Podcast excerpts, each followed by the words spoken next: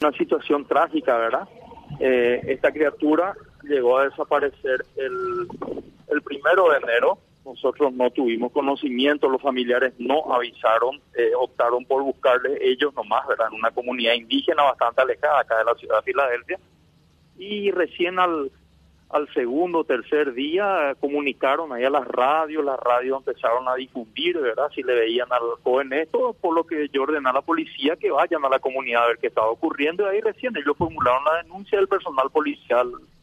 Eh, empezó a, a buscarla a la criatura no teniendo resultado favorable y es de público conocimiento que el día de antes ayer, en horas de la tarde, eh, a 10 kilómetros del, de la comunidad indígena, se encuentra el cuerpo de esta criatura eh, la madre refirió que era una criatura especial, ¿verdad? Que él solía salir por la comunidad, pero en esta ocasión se alejó de la comunidad y más o menos se perdió.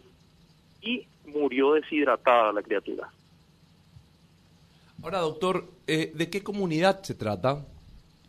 Es la comunidad Nivaclé, queda a 180 kilómetros de la ciudad de Filadelfia. Ok.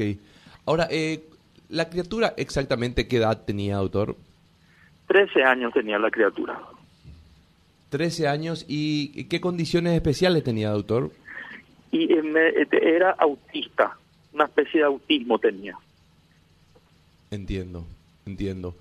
Ahora, eh, falleció, eh, según, según o sea, de set, o sea, por... es, raro nomás, doctor, por eso consulto nuevamente por, deshidratación, por deshidratación. Aquí que acá en el Chaco estamos teniendo eh, temperaturas récord, 44, 45, 46 grados. Las distancias son grandes, hay pocas poblaciones. Eh, hay lugares que recorres 200, 300 kilómetros y no hay una población. Eh, es monte, monte virgen. Y en, en, estas situaciones, en uno o dos días caminando y más todavía una persona pequeña, enseguida se deshidrata y muere por falta de agua. Sí, claro, no, al no tener, a no tener a mano algún tipo de tajamar, algo por lo menos para... Ah, así mismo, es, eh, eh, es, curioso, se le encontró al borde de un tajamar, pero un tajamar seco, ya había barro nomás en el tajamar. Eh, la criatura estaba totalmente disecada, por decirlo así, totalmente seca, totalmente quemada. La criatura. Así mismo, criatura le llamo 13 años. Sí, ahora, ¿y, ¿y cuántos días tenía de fallecido aproximadamente, doctor? Y el médico forense, porque una vez que tuvimos conocimiento nos constituimos, ¿verdad? El médico forense criminalística, lo primero que se debe a ver si no hay algún rastro de violencia o algo así. Y, y el médico forense dijo que aproximadamente cinco días de fallecido, o sea, a los dos días de haber salido, uno o dos días de haberse perdido esta criatura, ya falleció. Bueno, qué, qué pena que no realizaron en, en, su momento los responsables, padres o, quienes estaban encargados del, del, adolescente que no, no, realizaron la denuncia, ¿verdad? Porque creo que se podía de alguna manera te, tomar otro tipo de, de, intervención, doctor. Así mismo, Quique, pero eh, cada comunidad acá tiene su peculiaridad, ¿verdad? Pero le buscaron, le buscaron en un gran número. La, la, los, las personas de la comunidad le buscaron en un gran número a los alrededores y después ya se apoyó con la policía, ¿verdad? Pero como te digo, son eh, montes vírgenes estos lugares y es bastante difícil de buscar una aguja en un pajar, es muy difícil y con el calor reinante ahora es más complicado todavía. Doctor, esta, eh, me, hablaba recién de las altas temperaturas que están, porque se viene de hecho una, unos cuantos días de altas temperaturas también en la capital y allá está más recrudecido todo esto impresionante. Acá vos no te imaginás, a veces nos sale a la luz que, tenemos muerte súbita. En una semana tenemos 6, 7 muertes súbitas, que le llaman, ¿verdad? De gente bastante joven, 18 años, 20 años, 30 años.